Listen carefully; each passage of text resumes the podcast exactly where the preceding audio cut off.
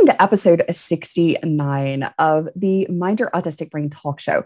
We are launching one of our new segments today, and I am joined by Dr. Ali Arena from Coaching Cafe Academy. She is my coaching partner, and we are really excited because we are opening the doors to Coaching Cafe Academy coming up in February. It is going to be a six month, high touch, live, engaged, interactive, community based source based. We're going to have guest speakers, masterminds, one on one segments, some amazing content we have planned. We'll be sharing and going deeper into our unique solution that we created, which is the Coaching Cafe communication ecosystem for the neurodistinct human.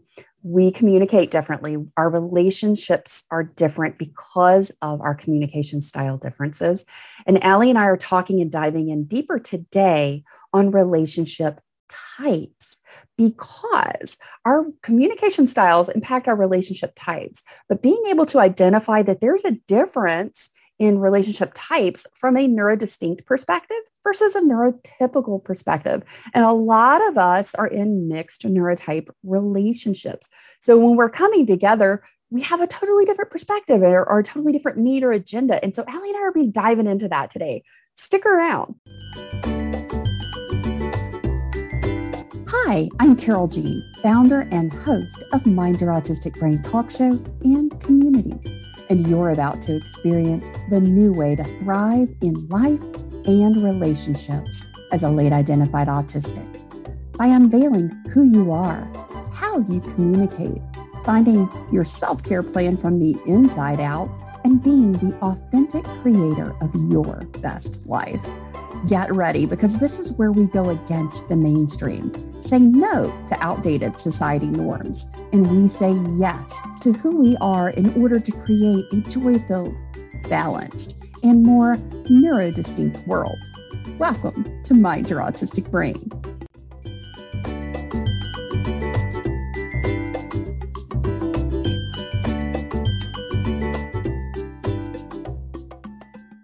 I'm so glad you're here. Welcome to the show. I always love talking to you. And today we're talking all about relationship types from both neurotype perspectives. How do you feel about this one, Ali? I actually was just laughing in my head because it took me a second to unmute and we did a weird, like, uh, am I going to start talking? And I was thinking, based on your communication style, your brain type, like you could have made, we both could have made a lot of stories about that. So I just, I think this is really important because we're going to get into this, but like so much of relationships is us and what we're thinking and what we're perceiving and how how we think it's supposed to be. And and sometimes we can make a real muck of stuff because we have ideas that we're not actually expressing. So i'm excited to get into this and you know ali i love that because you you've already sort of set the container for some of the things that are really important to talk about when we're talking about relationship types especially in mixed neurotype relationships one of the things is that we operate from our need what need is being met what need is going unmet. We'll get into that one in a minute, a little deeper. And that's for both parties. And if we're we're if we're coming into a relationship where as humans we all have these expectations of what a relationship is supposed to look like, how it's supposed to function who's supposed to be responsible for what, how engagement's supposed to happen, how we're supposed to feel. We've got all these ideas and these definitions that we've accumulated over our lifetime. And a lot of times it's wrong because we took on maybe the Disney princess fairy tale idea of it. And that is like the furthest thing from reality we could ever have, right, Ali? Well, and I think it, that's wrong. And then there's also a, di- a lot of dialogue around like the length of relationships, right? So if you keep really long ones, then you're you're better at relationships or like if you didn't get, you know, um I love how all the TV shows have like this like core group of people from college or like core group of high school friends that you're friends with forever. If people have that, that's amazing. I don't think that's necessarily super typical though. So like when I think people get stuck on those um, length of relationship things too. Absolutely. That is a really big factor. And it was one that that I had a challenge with. And I even did a friendship series this past year where we talk about relationships, you know, and friendships for a reason, a season, or a lifetime.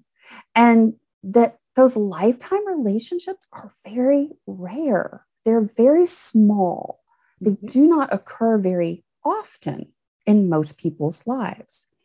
Yet, we approach most relationships from the perspective of this is the intent is that it's going to be forever. Right.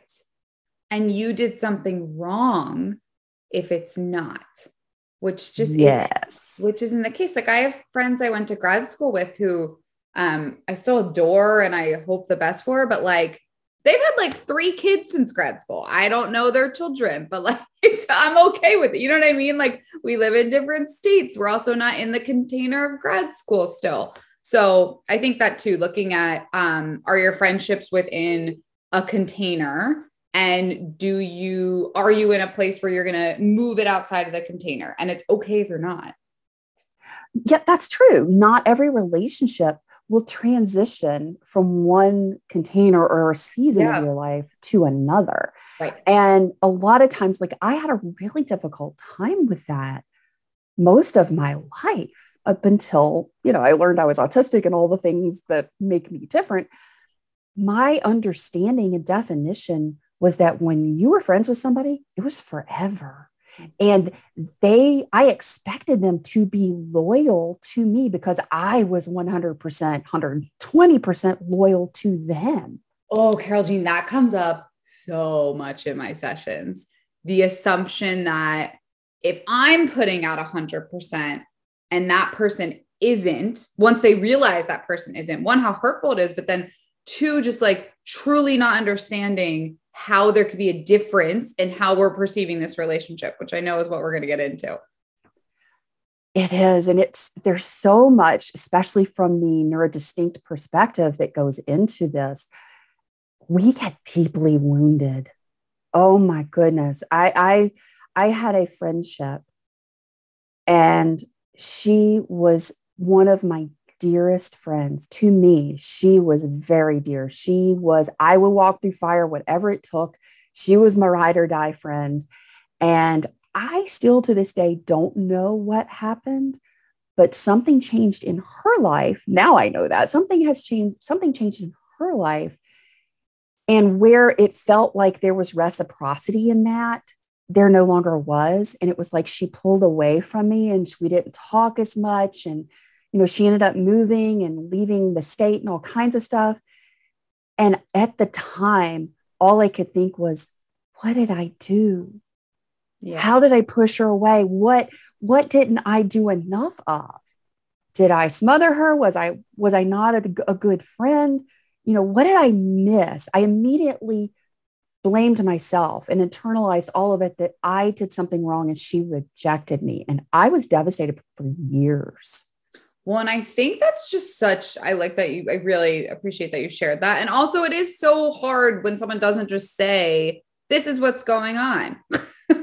Because it's so, I think it's very important though for people to understand, especially the neurodistinct population, is their assumption is normally going to be that they did something wrong because they've been told that in other other ways their whole life right so the assumption is i smothered them right or i i said something wrong so for you, if you you're in relationships with people, if you're in friendships that are um, neurodistinct, to really like like I love I always talk about over communicating, but really just be like, hey, I just want you to know you did nothing wrong. I had a baby and I'm moving across the country. Like I just truly I can't handle anyone. For all you know, this woman maybe kind of phased out of a lot of friendships, but you don't know that. And that can be so hurtful. Yeah, it really can. And I think that's one of the things that is so wonderful about the communication ecosystem that you and I have developed because it lays out and we go in deep to all the variations of communication styles and how you can use all those different types of communication style. You may not recognize it in yourself yet, but mm-hmm. you'll be able to identify it in yourself and your communication styles and that of other people so that you can recognize hey the particular communication style this person is using right now is telling me so we're talking about some predictive thinking here is telling me that most likely these things might be happening. So here's some questions I can maybe ask them to help draw this out because you know we all get stuck in our head and we think I've communicated this because you've thought it so much, but you've right. never actually said it. Right. I think that's yeah. Wow. You know it's funny? I actually did that the other day. I thought I wrote an email because in my head I was like, I wrote this email and then Sebastian was like, No, you never wrote to the accountant. And I was like, Yes, I did. He was like, Nope, I'm going to physically show you. There's no email. like, I just, but it's it, to that point, you can you can over assume something about an interaction so much that it does become true to you so again just checking in with people and asking questions is really important so one of the aspects that we talk about as as far as identifying relationship types from the neurodistinct perspective in our communication ecosystem is a limited connection. And this is very different and unique in how it applies to us as neurodistinct people because there are reasons and causations. So, in a neurodistinct limited connection relationship, this is a place where you may be sort of the people pleaser. You're looking to make sure that everybody's happy, that everybody has what they need, but you're not going to give any of your real authentic self. You'll show up as sort of your masked best self, right? You got that mask on. This is this plays into this limited connection. You're masking it up. You're doing what you think is expected of you from all these people around you in this particular situation and you're trying to make sure everything's happening because you do want to do things. You have that heart. You have you're a you know you're a kind and, and helping person but maybe due to trauma maybe due to cptsd or ptsd there are these layers that make you fearful of and feel unsafe sharing your authentic self. So you end up in what we call a limited connection relationship. Doesn't mean that you're not you don't have the skills or abilities to do it. It means that there's underlying needs and things that have occurred in your experience that aren't allowing you to create that authentic connection relationship. So, Allie, what's the flip side of that similarity of relationship in the neurotypical relationship type if you were if you were to sort of say okay this is the dis- neurodistinct perspective and maybe why it occurs in a limited connection what would be the neurotypical approach to maybe a limited connection from that perspective? Yeah i was struggling with this carol jean. I think i think it's kind of the the show off relationship the like i'm at a party relationship right? So like again it's it's what you're describing that like I'm really kind, a little like kind of fake, right? I'm really kind. I'm out here. I'm I'm being communicative. I'm telling good jokes. I'm pretty charismatic, but I would never actually tell you something legitimate about me, right? Like I might not even reveal my occupation, but I might make jokes about drinking Starbucks all the time because that's not really anything deep. Um so and and just like with the limited connection, it typically is like I have a wound where I don't reveal myself, or ha- I have pretty significant anxiety actually. So I've learned these tools to make myself uh, seem more appealing. So a lot of times I've noticed that when I've observed, you know, in a neurotypical social setting, this might be the person that's sort of like the performer yeah. They show up and they like to be the center of attention and they'll tell a great joke and they sort of hold court with the group, you know, at the party. But you never but I know get a deeper connection. Yeah. Right. Like if someone was like, tell me about them, I couldn't tell you really a thing. Yeah. Yeah. Okay. And I think from the neurodistinct perspective, a lot of times when we see those people, and it's like the small talk guys this is where sort of the small talk kind of thing comes in in relationships that small talk person and it's just like oh, you're not giving me anything. You're just like this really shallow, fake person. And I don't know how to even relate to you because you're not giving me anything real. Because from a neurodistinct perspective, we may not want to give them our real stuff, but we want the authentic stuff from them. So we know that they're like genuine humans, right? It's it's wild when you really start digging into it, isn't it? Yeah, and I really now the more you're saying that, I have a feeling this person that we're describing or this this relationship type is they're going to know what's going on in the news, sports. Like they're just, they're actually going to be pretty well informed. And again, like nice, it's not, but yeah, there's just going to be no realness. And to your point, I think, you know, neurotypicals can also pick up on that, that sort of like inauthenticity. I think neurodistinct people pick up on it way quicker. I think it's like a really amazing, um, I don't want to use this word superpower. I hate that, but like, you know, like amazing quality that they pick up on it quicker. Um, but yeah, like just sort of if, I, that person in my life is someone that like, let's say I have to go to a party for a work event, um, I would invite them purely because like I need them to be the show that I can kind of walk behind and not have to do all the talking. Yeah. It really does. It, you know, and I want to touch on this because I think we we brought it up. And so I think it's one worth talking about let's talk about why small talk is actually necessary. I did a whole episode in a oh, series oh, on this. Doing a whole, and I even did a whole video on small talk uh, last year, year before. But small talk is a tool. It is a tool and it is a necessary tool because it's like you don't show up on the first date and within seven days go, Will you marry me? Or, hey, this is awesome. I'm I packed my bag, I'm moving in, and you met them like three days ago. So small talk is actually sort of that it, think about it as the increment of dating. It's like the first date. I think of it as like an on ramp too. Like it, it's the it's it's a respect for both people. I'm not going to just put all my crap on you real quick and get deep because that also is a sign of wait, maybe I'm actually going to have a very limited connection with you because that was weird. I don't I don't feel like I can actually share with you because we didn't do any ramp to get there. The other thing is, um, fortunately or unfortunately, I don't know. In the neurotypical world, it's just expected. Like it really is just the common expectation. So again, when that's not followed, it's like a little flag to people of like, huh, wait, why did that not happen? That felt weird. And unfortunately, they just remember the weirdness of the interaction, maybe not what was shared. Yes.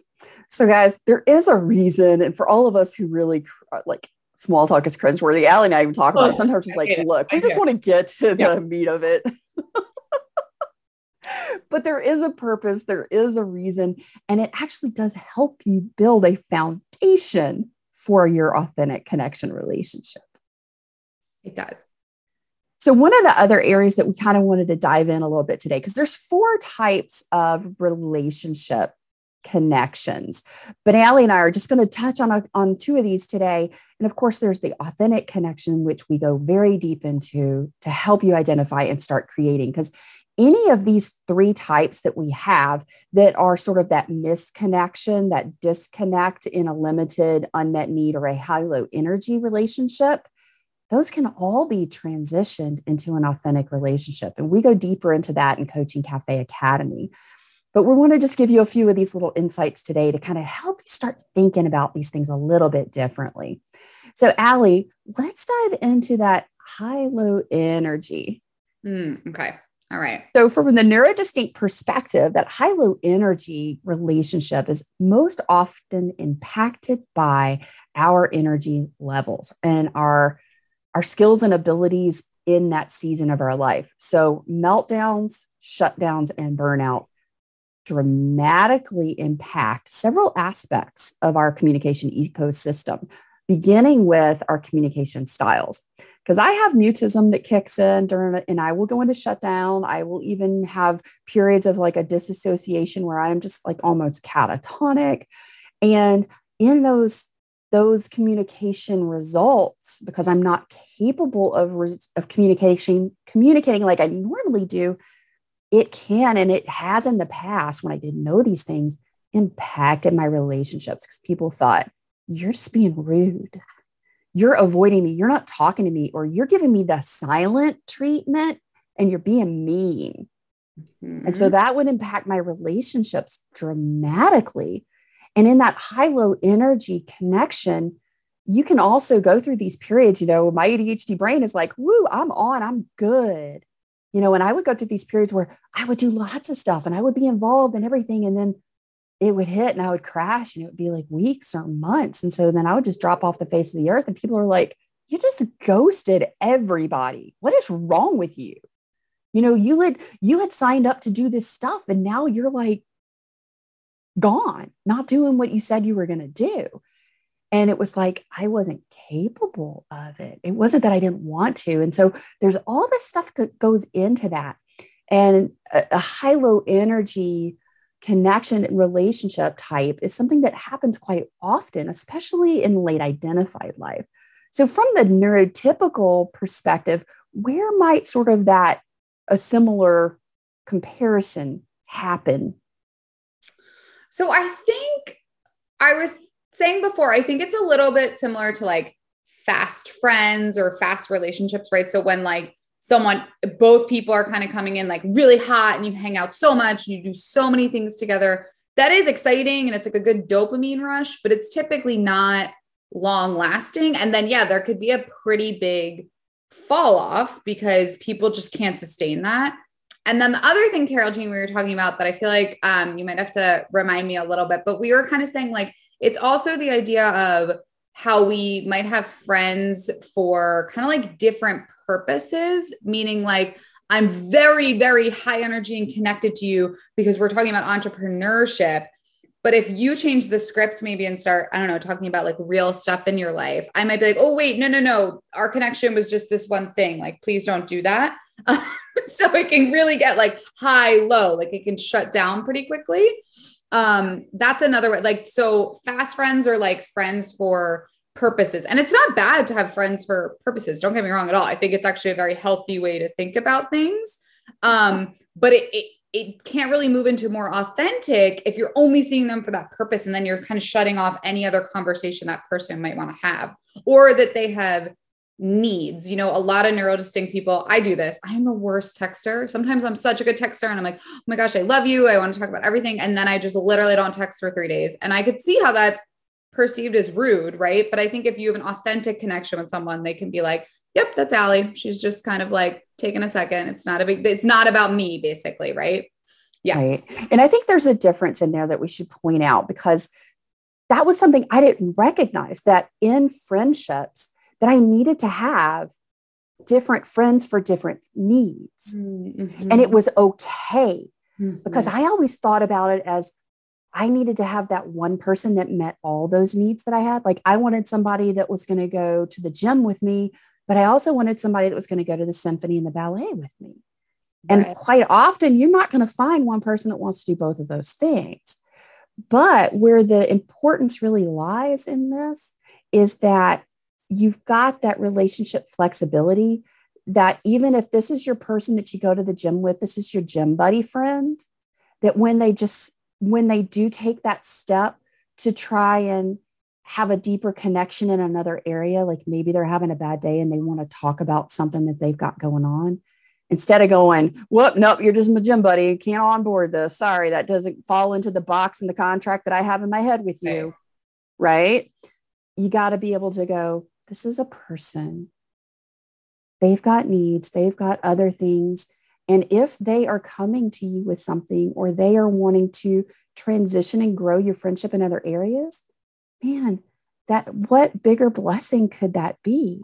But if you're not open to that, or you're just a serial novelty friend seeker, you just hit them and quit them all over the place and you're running through people like Kleenex because you don't want to get into a deeper connection in any way, that sometimes is pause for thinking as well.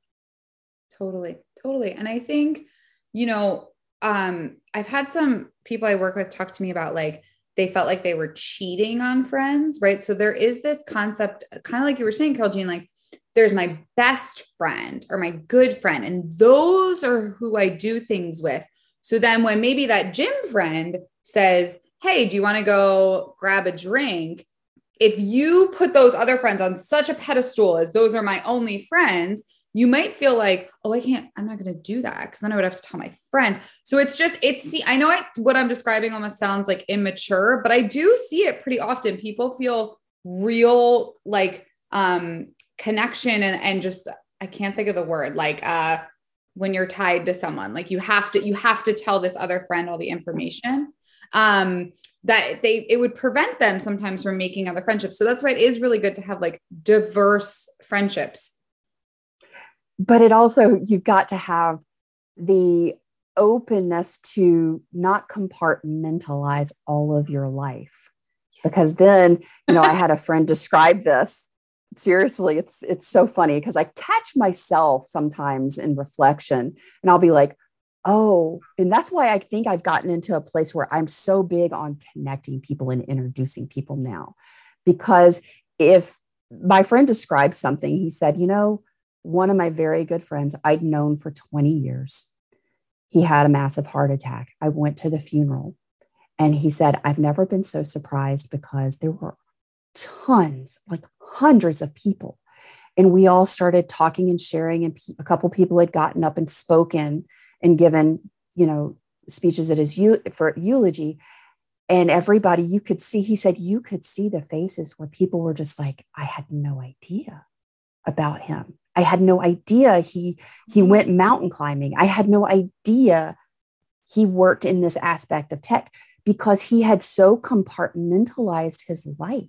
Even though he had tons of friends, you know, lots, he had kept everything so separated that no one knew these other aspects of him existed until he died.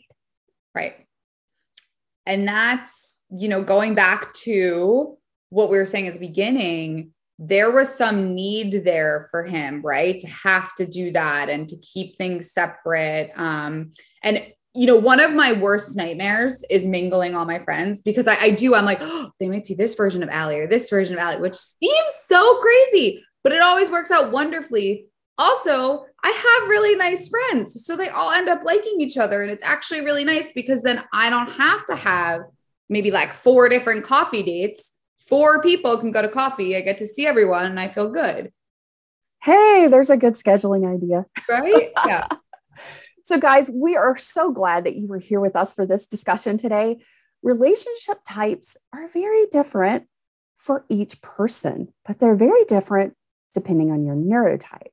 And being able to identify particularly what type of relationships you may have in your life, and then the ways that you can transition if you do identify that you have a limited connection or an unmet need or a high low energy connection relationship, and you really care about that person and you recognize that there are components to why that relationship is the way it is now. And it's not because you're broken and it's not because you did it wrong and it's not because you made a mistake or you didn't do it right. There are other factors about your neurotype and your communication styles that have impacted that. And Allie and I in the Coaching Cafe Academy give you the strategies, the tools, the understanding, and the ways that you can identify these and how you can grow them and transition into that authentic connection where you and the other person are both seen, heard, felt completely authentic and connected, and you have a place to be vulnerable and be your true self, unmasked and all, so that you don't have a day where somebody walks into your funeral and says, Oh my gosh, I never knew this about that person. Join us next week. We have the amazing Mona from Neurodiverse Love podcast, and we're going to be talking about challenges and things that we face within our mixed neurotype relationships. She's going to be one of our mastermind host- hosts in April in the Coaching Cafe Academy. Be sure you check your email and look for all the upcoming things so that you don't miss the opportunity to join us for this six month series. See you soon. If you are someone who likes to help people and share what has made a difference in your life, please share this talk show with a friend and on your social media accounts so that you can be the blessing in another late identified autistic's life. Be sure to tag me at Social Audie so I can personally say thank you. And to help keep the talk show ad free, please consider becoming a one time or recurring supporter through either Buy Me a Coffee or the Anchor podcast links in the show notes below. I truly appreciate your support. Thank you for being a listener, and thank you for adding your voice to our story.